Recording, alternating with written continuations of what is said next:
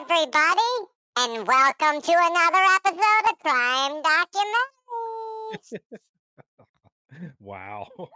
Wow, that was beyond ridiculous. And that was your idea. Yeah, no, that was funny as funny as That was great. That was That great. was great. What are you talking But about? that That was was great. awesome. Yeah, it was pretty good. Do the other Yes. Um. uh, yeah, the other one. Yeah. Listen to this, guys. Yeah. This is great. Hey there. Hey everybody. Do You wanna see? Do You wanna see crime documentaries? Do uh Yeah. little what's uh what's that singer's name who's got the really, really low voice? Oh Um my gosh, I forgot his name. I know do exactly Dar- who you're talking about. do Darth Vader. Oh my god, yeah, like do Darth Vader.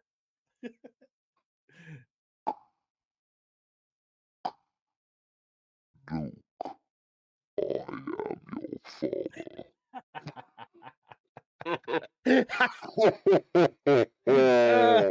oh, that's that's great. okay, That's enough of this. Anyway, guys, No, sorry, we're having too much fun. Yeah. No. Uh, For the people for the people on the uh, podcast side of things, Hmm. uh, AJ's got a little uh, a fun little toy Yeah, connected to his soundboard, which is Yep. awesome. So, Yeah. what, what but what is that singer's name? The one with the really Oh. really low voice. I can't Um, think of it offhand. what's his If name? anyone knows, put it in the comments because honestly, I'm stumped. Oh God, what was his name? Because you sound that sounded a lot like him. Did? So, may you know what? Because and I know you can sing. So So maybe maybe I you should do that. Yeah, sing a little bit for us. Go ahead. No, no, not No, no, that. go ahead. No, no. Or like, oh, oh, I know who you're talking about. Actually, ready? Like, yeah, yeah. hold on. what's what's the song? Hold on. What, what's that Christmas song? You know what I'm talking about? It's like No. uh I don't know, just chestnuts roasting on an open fire. it makes you sound so stupid. yeah. Makes you sound so stupid if you try to sing because Yeah. it's trying to like fluctuate the pitch. So it's Yeah. terrible. Well, but yeah, you know, that's good stuff. but I will let people know in the audience that AJ Hola. can AJ really can sing. Oh, thank you. Yeah. Oh, you're seeing that? Yeah, I'm seeing Oh, that, baby. Hola. Hola. Yeah, that's Thank you for coming uh in and watching. yeah. I uh, her name is uh uh Ilana? I-? Iliana, I think. Yes. Iliana. Hi, sure? Yes. All right. Hayal. I'm gonna I leave it to you because if I screw it up, she's gonna kill both of us. So I'm just gonna let you do it. See? Hola. Am I right? Nice to meet nice you. To meet, yeah, nice to meet you. Very nice. Uh, first Um, time in the room, I think. Yeah, well, very nice So uh we we see, see it. see uh, Thank so you. she said see so that means obviously yes. I Yes. said it right. And Yeah. uh, that was good. Iliana. Yeah. So uh thank you for thank you for stopping by. Um Yeah. we Thank really don't have much to say. We just No, we're gonna no. jump into this documentary, but we have just a couple things we're gonna talk about probably. But other than that, Yeah. Whoa, see? that was nice. Well, that was cool. Thank you. Appreciate that. Thank hey, how you doing? Hey, I- hey. Hey, Eliana, how how you you doing? doing? Yeah. Yeah. So No, sorry. I had to mess um around. Had to mess around. anything going on? You, is there anything you want to talk about before we move forward here? You know, not too much, man. I just want to give a shout out real quick that we are live right now on Parapost Network Central. If anybody doesn't know Parapost Network Central, head over there live on Facebook every Sunday night, 7 p.m. We show documentaries of Oh, crime geez. cases that are fascinating, very heinous, and just downright wrong sometimes. And you know what? It's great to bring it out in the open because some things need to be discussed, and that's the reason why we do this show. So, uh, what else do you have to say, brother? Well, apparently she's seducing both of us. I know, I know. Yeah. This How is bad. doing? How Hey, you how doing? you doing? How you yeah. doing? Uh What? yeah, so we got it. We actually uh I saw this one I- I've been going back and forth on two Okay. all week. And finally uh finally I decided last night, okay, let's show this one cuz we haven't really shown something like this before. Yeah. So this is this is a good one. I watched some of it, not all of it, but I watched some of it. So I wa- I think I watched the first 20 or the first 15 minutes of it and it was it was really good.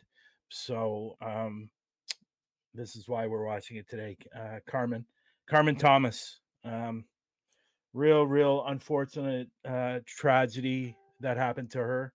Uh she was kidnapped and obviously murdered. And I was just reading a little bit of info. She was actually uh last seen on June 27th. Um, it doesn't say the year, but I'm sure we're going to say that see this in the uh, in the video. But that's the day after my birthday. Oh, no way. Yeah. So and uh, they believe that she was murdered two days after she was. Oh, Well, I, guess. Well, you know what? I won't say she was really taken or kidnapped. Uh, I'll, you guys can just watch the the video and um, uh, yeah, um, I'm sad because she was obviously a very attractive woman and and uh, gone gone too soon, unfortunately. So let's start up the video, and I hope you guys enjoy this. Thank you, Pam, for sharing it out. I thanks, Pam. appreciate that, and thank you for stopping by. And uh, I just noticed a buddy is in the room, Who? um, Mr. Chris Ludziak, Oh, and uh, he's an uh, a very good friend of mine. great. And uh, yeah, nice to see him in the room. Uh, Awesome. I hope you stick around, Chris. I hope you have some time. So basically, what we do, we show documentaries on uh, true crime stuff. So here we go. This is on Carmen Thomas. Here we go, guys. Shadows of Love. Shadows of Love. Yes. Operation Keppel, a missing persons case that rapidly becomes suspected murder when blood spatter is found in her apartment. Police have a prime suspect, but no body. What has happened?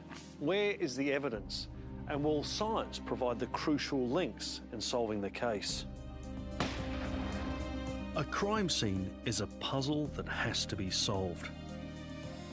A whodunit a scattering of clues to be deciphered by clever detective work and the power of science.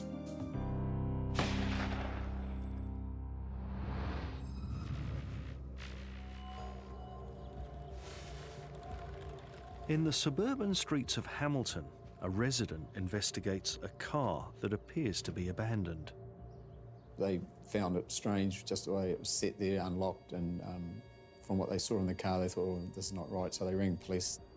The car wasn't reported stolen, but the registered owner, 30 year old single parent Carmen Thomas, had failed to make the scheduled pickup of her child. The following day, she's reported missing. The circumstances of the car being left in Hamilton, abandoned, and then also the fact uh, Carmen hadn't come back to her child suggested something wasn't right. Immediately, Detective Inspector Mark Benefield sensed this was more than just a simple missing persons case. The alarm bells were ringing. Um, sixth sense, you know, your gut feeling that you have through experience. It had a feel about it that suggested that we need to get onto this urgently. Police canvassed the area for further information regarding the vehicle and its missing owner. It's basically identifying any witnesses that may have seen the car being parked there, her, her exiting the car, or any involvement around the car. Uh, when did they first notice the car being in their street? Speak to everyone on the street and identify anyone in the household that may have seen something. The car is taken back to Auckland and examined by ESR scientists for clues as to what had happened to its owner. We were looking at whether there's any indications that something sinister's occurred uh, in the car. The items in the car themselves looked like the kind of car um, any one of us could have, with the exception of the fact she had a, a packed suitcase in the back. We went through um, the items that were in there, we itemised them out and, and looked at them, them all, and we found there was blood staining on, on two of the items. In both cases, the DNA profile came back as Miss Thomas. Um, she's allowed to have her own blood on her own clothes. What we don't know is whether that's come from an event that's unrelated to, to her disappearance. DNA samples were taken from various places in the car to determine if anyone else other than Carmen had driven it recently. We didn't get any useful results from that. We're unable to actually answer that for them. In the glove box were two clues to the last people to have seen Carmen. There were two notes found in the car, quite different in context, but linked, linked in the sense of they sort of linked to Carmen's um, occupation. One was regarding a debt that needed to be paid. Once we established who that note came from, we completed interviews in and around that person, and uh, they, they told us what they did and how it came about. That note was regarding a debt to a manager of an escort agency. The second contained cash. And it suggested that she was paid some money for services. And it was addressed to Misty. Misty, that turned out to be a trade name for Carmen where she worked. She was known as Misty. Mm, The impression that she'd gone to Hamilton for work or had received cash to, you know, to do, do what she had to do. Mm. Misty was Carmen's alias in the sex industry. Investigators need to determine who is the author of the note containing the money. We got the envelope for that note submitted to ESR and took samples from it with the view of trying to figure out who may have actually handled the item itself. One of the samples provided a partial DNA profile that corresponded to Ms. Thomas's DNA profile, and there was an additional trace of DNA from someone else. The trace was such that it was insufficient to use for meaningful comparisons. This, combined with a lack of fingerprints, suggested that whoever had written the note may have worn gloves. Why? Yeah. That's weird. That right? Yeah. Carmen lived in a flat in Auckland with her young child. She had shared custody with her ex partner Brad Callaghan. It was he who had filed the missing persons report. Okay. Of Brad course. was a civil engineer and working and living in a, a relationship with a partner who was seven months pregnant. He was, generally speaking, a clean cut young man um, with a good background uh, to uh, his life. With Carmen missing, the young son they shared is now in Brad's full time care. The next step of the investigation was to check Carmen's home. Forensic scientists began a scene examination. With this kind of examination for a missing person, you're really looking for inconsistencies in a pattern of living. Is there something there that shouldn't be there? Is there something missing? Nothing particularly untoward in the, the living area. We looked in the bedrooms, nothing necessarily untoward in there.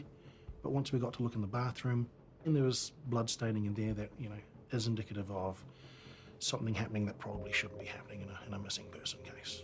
There was smears of blood on the, the front of a basin and dilute blood on the top of the basin next to the sink. There's also, we found uh, quite a, a quantity of dilute blood spots inside the shower, around about from, you know, waist height sort of down uh, in a fan kind of pattern.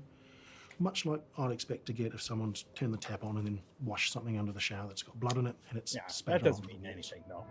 Yeah, I Yeah. know. Yeah. We looked in I love the how main they- I love how- which is the front Yeah, door I that leads onto a little Let me kitchenette, just- just and we unpause. found small spots of I I completely understand that cops have to, you know, obviously do their job, but I always find cops when they're coming to these type of shows, they assume a lot. Yeah. And But I don't know if that's I don't know if that's necessarily their job to assume. No, it's supposed not- to not be. Yeah. It's So- supposed to be probable, you know. but that's kind of not how it works. Yeah, yeah. you know what I mean? blood down Yeah. near the, the floor level of a washing machine. And the, the type of patterning we're finding was very small spots of blood. And to get really small spots of blood, you need a certain amount of energy being applied to an open source of blood. Oh, come We also had spots of blood all over the, the edge of the, the front door. But it, we weren't sure at that stage whether it was um, the same event that had created the pattern on the front of the washing machine. Because although they're very close to each other, there was nothing sort of connecting the two.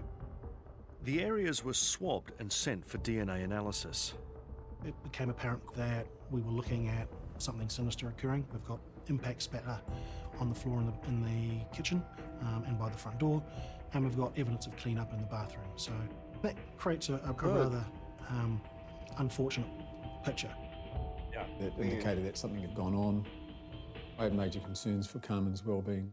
Sure you did. You had no fucking clue. To understand more about blood pattern analysis and how scientists can determine what had happened from that patterning, I'm at ESR's Auckland lab. Blood is a very unique fluid. When it reacts with oxygen, it immediately starts to congeal, which makes it behave differently from any other liquid.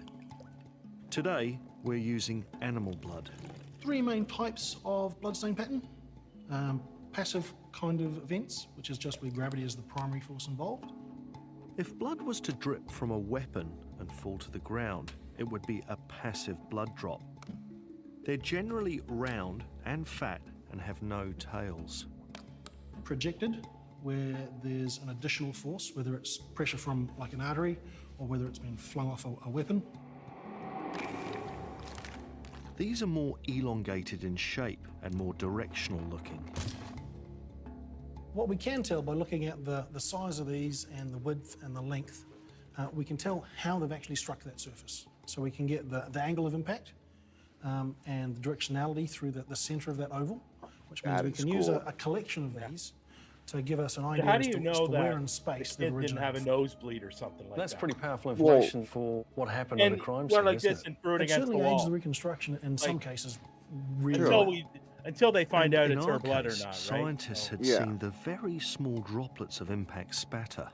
A spatter pattern requires quite a bit of, um, of an input of energy to break the blood up into really small droplets.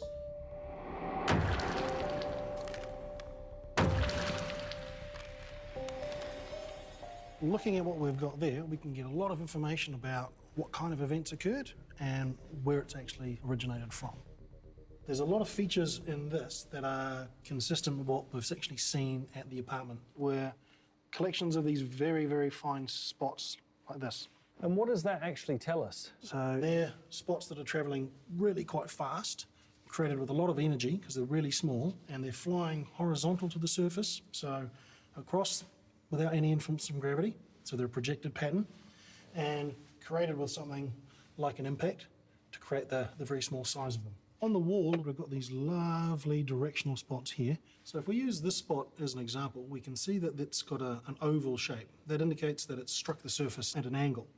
The line that's been thrown off at the top end is part of a wave cast off pattern. And if we draw a line through the wave cast off down through the center of the oval, we can use that to get an idea as to where it's actually come from. And then there's the sort of gap we have between these and then the spatter pattern that goes up the wall here, which is actually, again, very um, consistent with the pattern we, pattern we saw on the, the door in the apartment. The blood pattern raised my concern Yeah, about. Carmen's welfare. Some sort of force, physical force, had been used in the scene where someone had bled. And bear in mind, Carmen was missing. I had to, you know, add that to the complete picture. That night, the investigators used luminol to show up any signs of blood in the flat. There were quite clear white marks in luminol um, on the wall immediately opposite the bathroom door and down the edge of the, the door frame into that bathroom. So someone's made some effort to clean up, but not enough that they've actually taken away any of the blood staining that was immediately visible in the shower and clearly missed some very other obvious patterns of blood staining. We found luminol patterns that looked a lot like footprints on the carpet that was in the sort of lounge dining area. It just showed that someone had walked in blood and transferred it onto the carpet. And they showed quite a bit of activity of someone moving around with probably dilute blood on their feet through that main living area of the unit. Wow. But on the kitchen floor, underneath the high impact spatter, where they expected to see a large presence of blood, there was nothing. On those smooth surfaces, the cork tiles, there was just a, a, a greasy residue of some type, interfering effect with the luminol examination itself. Some type of substance on the floor was masking the presence of blood. Was that intentional? I couldn't figure out what it might be at the time. We thought initially that it might be some sort of ignitable liquid that's left a greasy residue, such as kerosene. So we, we took samples from a number of places and, and brought them back and had our, our physical evidence group try and analyse them. In real crime scene investigations, there are no magic machines that can determine what any substance is. The chromographic mass spectrometer can only look for matches to over 200,000 substances on file. And there were no matches. One more piece of information came to light at Carmen's apartment. The landlord actually said, Oh, look, by the way, you realise her bin's missing. Now, first scan of the address, you wouldn't have thought so because outside were rubbish bins belonging to the number of the street. So that suddenly said, Oh, that's interesting. Where is the wheelie bin? The size of the bin it was the logical way to transport a body. So one of the items of significant interest was where is this bin? Every council rubbish bin has a serial number that identifies exactly which address that bin belongs to. Oh, If we find it somewhere, it might link the murderer to the scene because it is taken from the scene. It's another piece of information that sits in the file. So until you find the bin and then the circumstances that add context to it, it, it it's just one piece of information. DNA analysis matches the blood spatter in Carmen's apartment to DNA on her toothbrush. The missing persons investigation is now stepped up. With any person that's missing, you start tracking um, their, their course of business uh, uh, to try and get some sort of feel for where they're being, what they're doing, where they work, who their friends are, their neighbours, uh, and you, you just build up that complete picture about that person. Bank records were examined to establish the last time Carmen's account was accessed. So we were able to go back and get the CCTV footage. That puts Carmen at a point in place. Look, we know she's alive this day because we've got corroborative evidence to show that she's standing in a supermarket with her son spending money. Well, that's the last known physical sighting of Carmen. I expressed to the family that you know, I was uneasy about Carmen's disappearance, Looks like but a we asked. Carmen's mum Yeah, to go does, public it? um, Yeah. for appeals on her sightings. A, to glean information, and B, um, try and advance the investigation. really just here to help try and find my daughter if she's out there. Her son misses her. He also needs to see his mum. And um, yeah, um, yeah, I just really wanted to come back. It's hard for mum, obviously, um, to go on public. They would have had their own fears about it because they all knew that she loved her son. So I cannot discuss that right now. Sorry. Good afternoon, Police Communications. Yes, hi. It's Brett Cullen speaking. Um, uh, Carmen Thomas, uh, she, was, she was due back yesterday to pick up her son, and she never turned up. Um, I've been try, trying to ring her all week and haven't been, haven't been able to get hold of her. Okay, Um, what relationship are you to her? Um, I'm, uh, we, we have a son together. Okay, so an ex-partner or? Yeah, e- ex-partner, yeah. with any missing person file, you have to eliminate uh, the people that report them missing. History is littered with people that have been reported missing that subsequently find out the person that reported them missing is the uh, perpetrator. It's sort of a catch-22 phase it's between a victim and a, and a person of interest. Um, so uh, Mr Callaghan being the ex-partner uh, was definitely a person of interest um, to us. He's also next of kin and now the sole charge of his and Carmen's child. So by rights, he's a victim. So we assign someone to to liaise with him and, and keep him appraised of the investigation. I asked um, that we get elimination prints and DNA from uh, the son and himself so that we could eliminate anything in the scene. So we would like to have access to your um, phone records and bank records, which he agreed to give us. Data from Carmen's phone was also accessed. Forensic analysis identified some strange anomalies. The first was a change in her phone activity. The key things are the volumes. So how many calls and texts did she do traditionally on a day? If you look at that a month before she goes missing, it's it's fairly consistent that pattern, and then it's very infrequent. She went from say 50 communications to five or less in a one day period, and that tailored off after about two weeks. The biggest change in volume happened weeks before she was reported missing. and there was a notable difference in the texts. The language appeared to change. It was very subtle changes, but it was significant. Everybody communicates in their own way. People talk in text speak, they'll write letters or phrases. She used the word hun a lot, H O N, and it was the way hospital appeared. It would have been hosp as opposed to the full hospital. And what was interesting was that that changed. So that indicated to us that something's wrong and, and that someone's pretending to use her phone. Those are all red flags, if you like, to something's not quite right here. She's not missing, she's, she's possibly dead. If she's dead, then who's pretending to be Carmen and why? And are they the killer? Potential clues could lie in the polling data. Polling data is basically telling you in a general location where someone is. It won't give you a specific point of where they are. It's not like GPS coordinates. It's not an exact science, but it gives you an idea of, of where someone is or the, the location they're in when they're making the voice call or text message.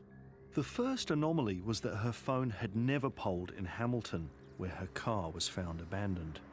We know she's in Hamilton at that stage, or the car's been in Hamilton, so why is there no polling data for Hamilton on her phone? And why is it still all the polling data in Auckland? And exactly where her phone was in Auckland was of even more interest.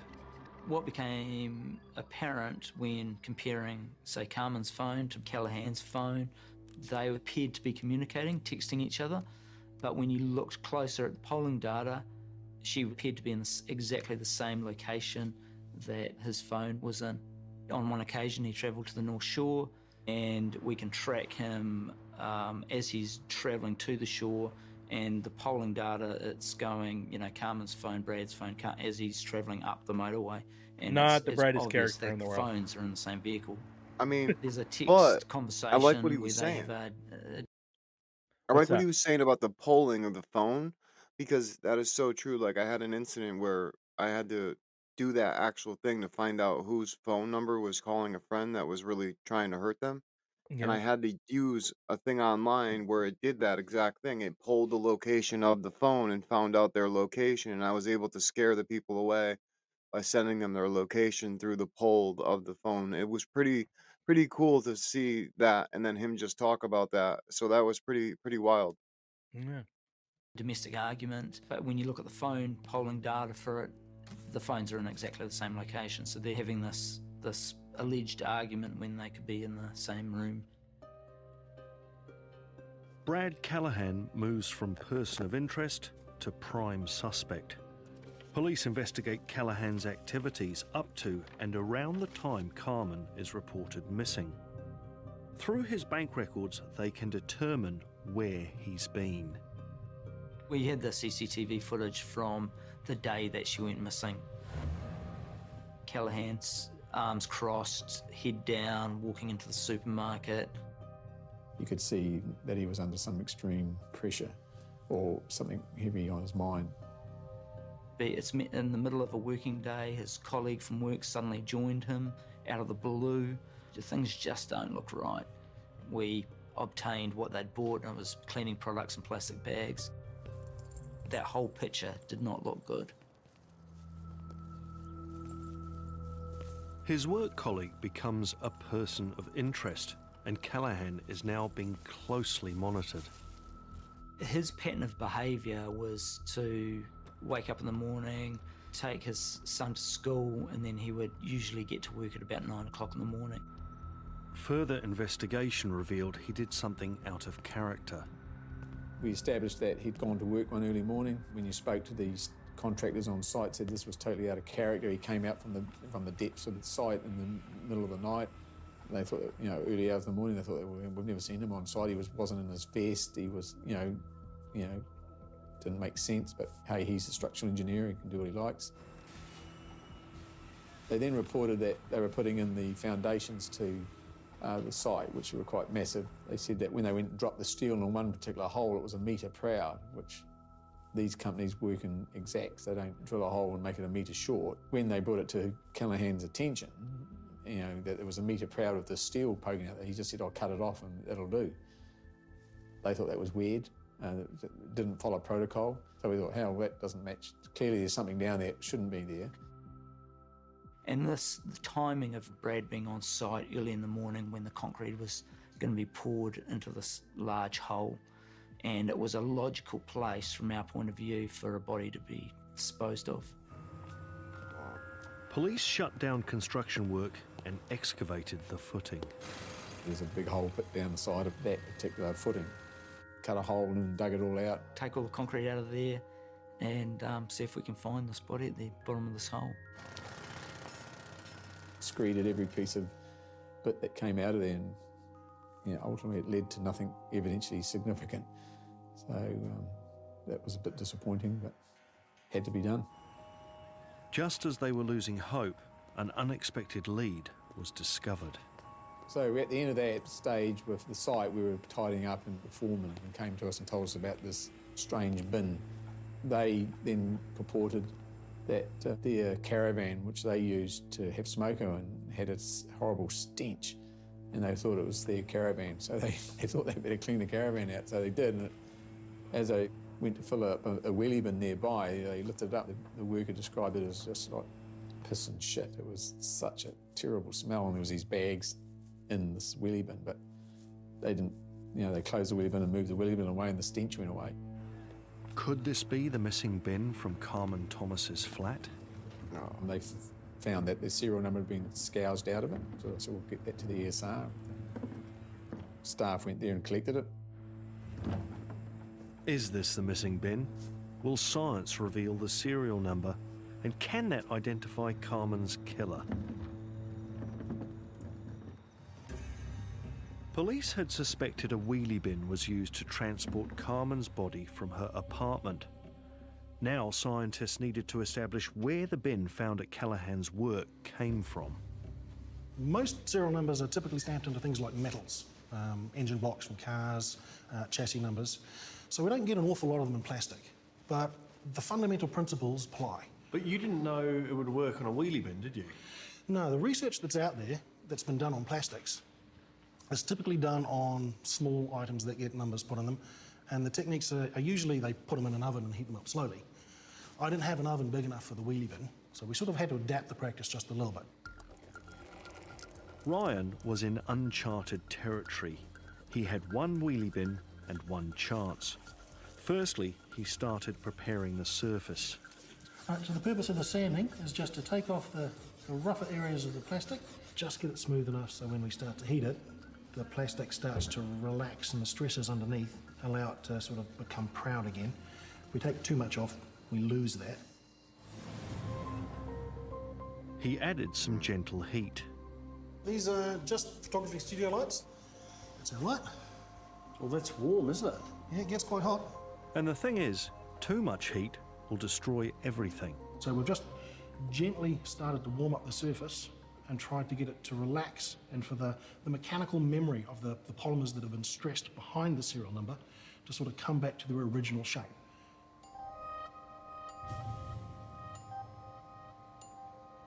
And because there's been plastic removed when it's ground off, that original shape sits proud of the surface, it pokes out. Look at that. If you Wow. in just the right position, look at that light, you should be able to see the numbers. Wow. Just got to get the light in the right spot, and easy, number done. One, two, three, eight, six, five. Very good. It's so clear, isn't it? When it works, it works. All the numbers have come back. Perfect restoration. When it works, it works. Seeing the number, that was a good moment. I had to call That Mark was good. to give them results. The serial number was matched to council records. That bin belonged to where Callaghan lived next door. It was a bin signed to that to the neighbour. So I said, "Well, go round to the address and see whose bin they've got." And then we found Carmen's bin two doors up from Callaghan's address. So the obvious question, well, how did her wheelie bin get so close to his address and why is it not at her address? So we've got a dance of the wheelie bins occurring around Mr. Callaghan's place. That certainly raises some questions. We were able to clearly show that that bin could only got there by one person. The bin belonging to Carmen's flat was sent to ESR for DNA and luminol testing.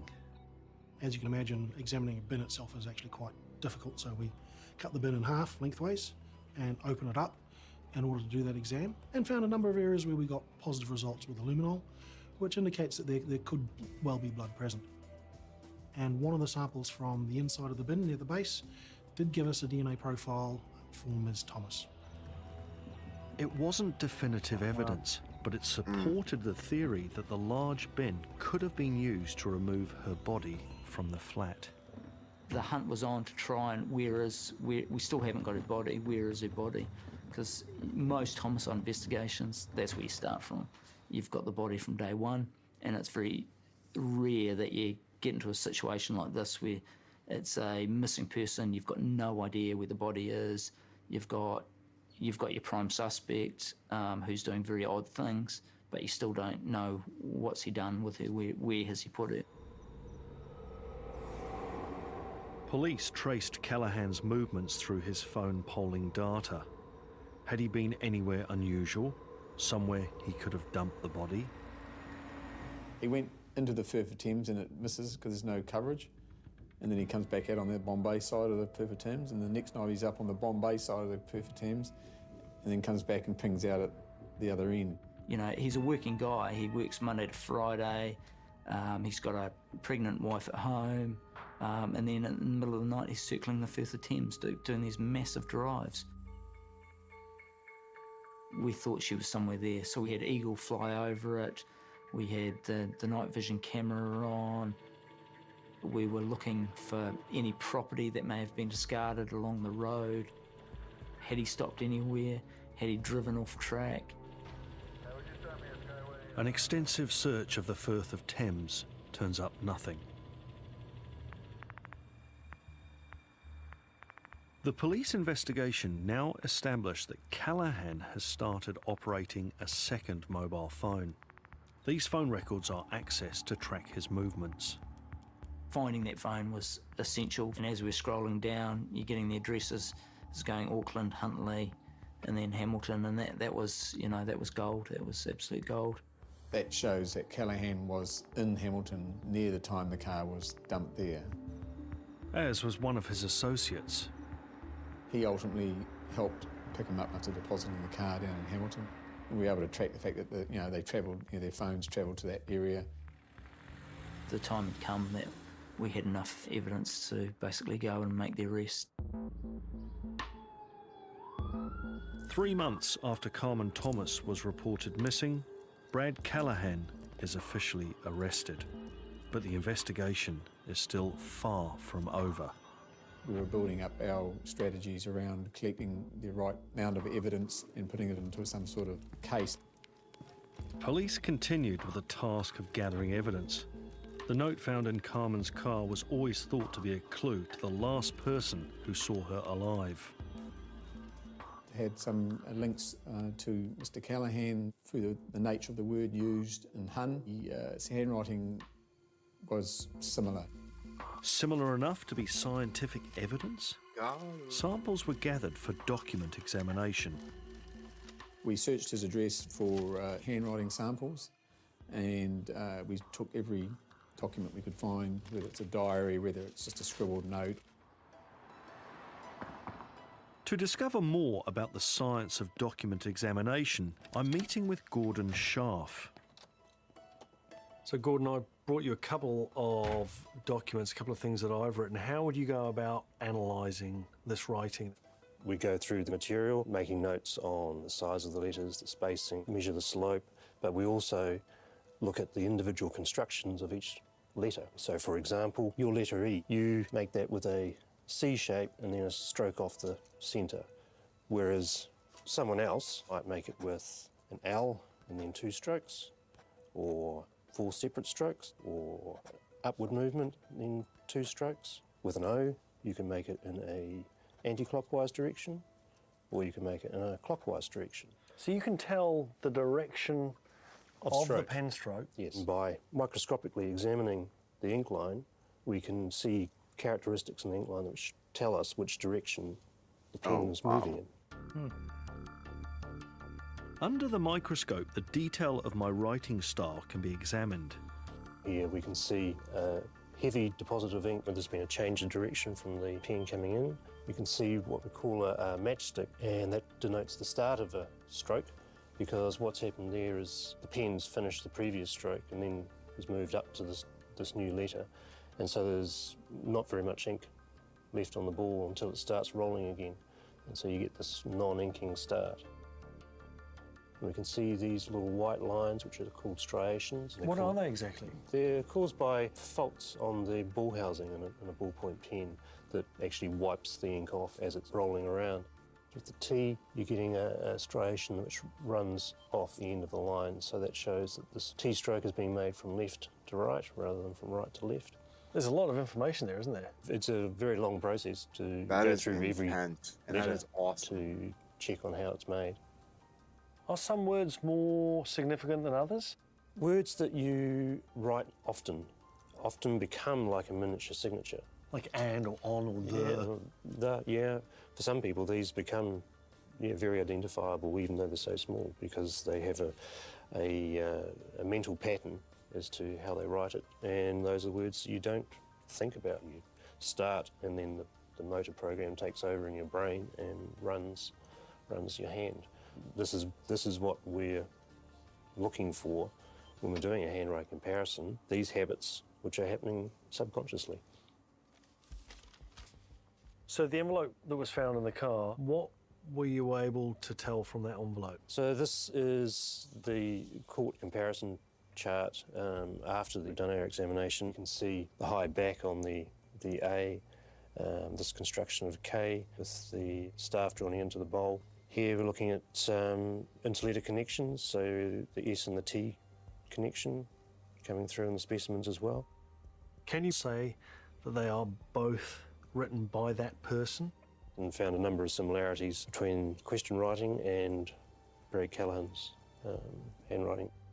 It's strongly supported that he had placed and written the note in and placed it in the car with the cash to leave the impression that she'd gone to Hamilton for work. The case is building, but investigators still need stronger evidence and haven't lost hope of finding Carmen's body.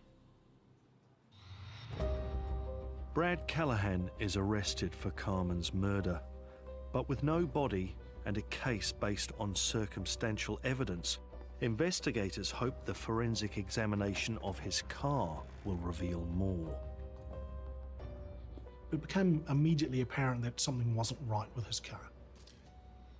A piece of household carpet that had been cut out and inserted, cut to shape and inserted into the boot where the original boot lining would have would have been. He had painted some areas black, quite obviously because there were runs of paint.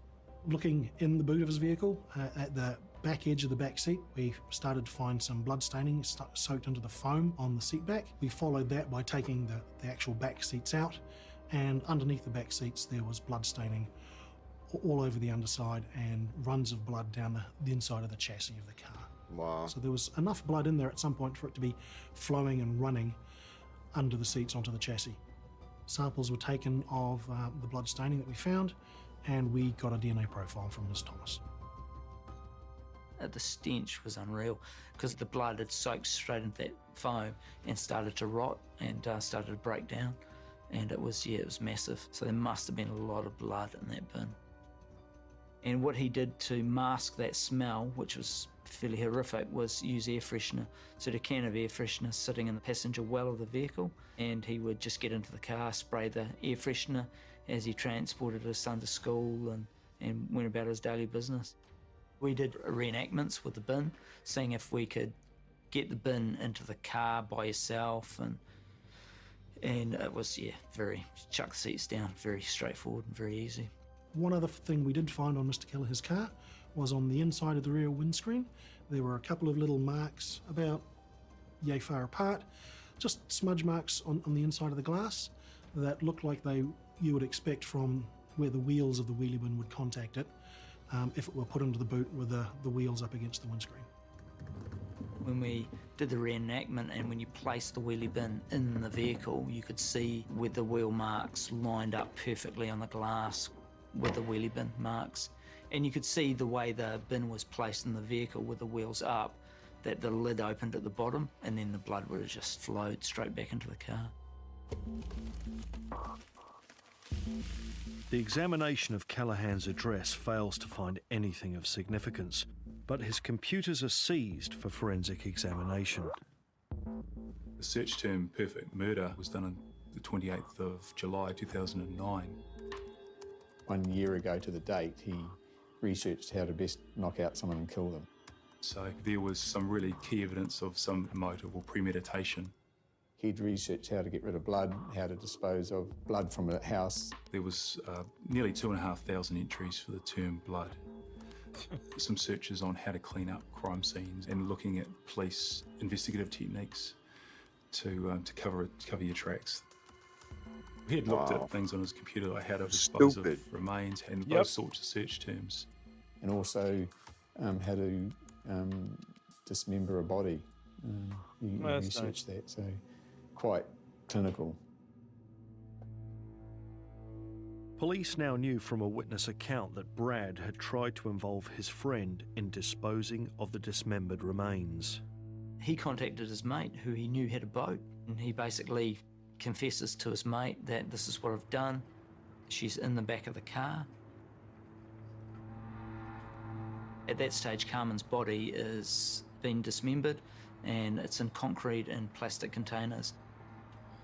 Brad's plan is to pick up the containers and put them overboard and dispose of her body that way.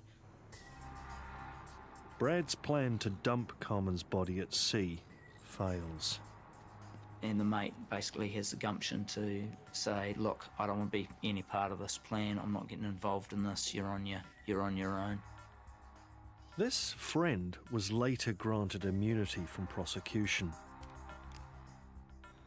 Callaghan's behaviour was becoming noticeably different. What, would- what was did his eating him alive wrong? what he'd done, and I don't think it was so much Big about Wait, pause this. Pause this for one second. I have to ask this one he'd question. done to her. I think it The mate literally, he went to the mate and said, I killed a girl. Please let me use your boat so we can dump this body. The guy says, No, I'm not up for it. And then they grant him immunity.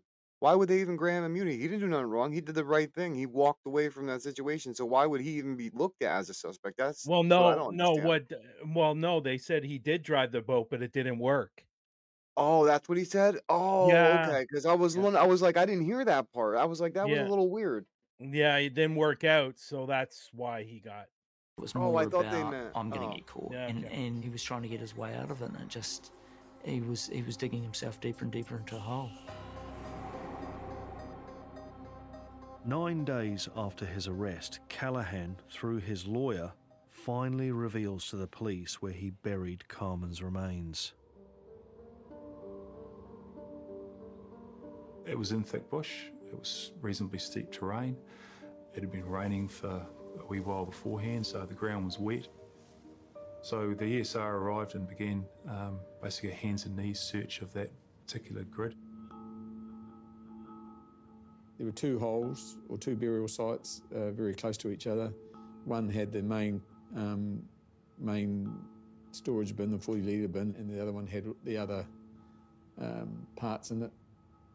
There's particular particular cases that will always probably stand out, uh, and this was one of them. One because it was such a unique scene. All the um, tapu that goes with a site like that. We got the local kaumatua to come through, and that's an emotional feeling, you know, getting them to bless a site. It was actually Mark, really eerie because the bush, with its own canopy and its own sounds and light filters and things like that, it actually created a sort of an, e- there's an eerie silence. So that made you sort of stop and, and, and take stock of, of what you were hearing. Carmen's remains were respectfully removed and examined by a pathologist. The concrete had actually sealed most of the, the air out of, of the bins themselves, as did the plastic bags, and the body itself was, was not in what you would consider very good condition. So the, the post-mortem was a particularly grueling endeavour for those that were involved. Cause of death was determined as blunt force trauma. The fatal blow was such that it It radiated right around and split the, the skull. Sadly, didn't get Carmen back alive, but she was dead before we started it. So we're never going to do that. Carmen Thomas had been murdered 12 days before Brad Callaghan reported her missing. During that time, he'd used her phone to keep up the pretense of her being alive. He'd driven her car to Hamilton, planted notes to make her disappearance seem linked to others, and he'd involved three associates in his complicated web of deceit. So why? At trial, Callaghan alleged Carmen had asked him to her place to discuss their child's schooling, and this led to a heated argument.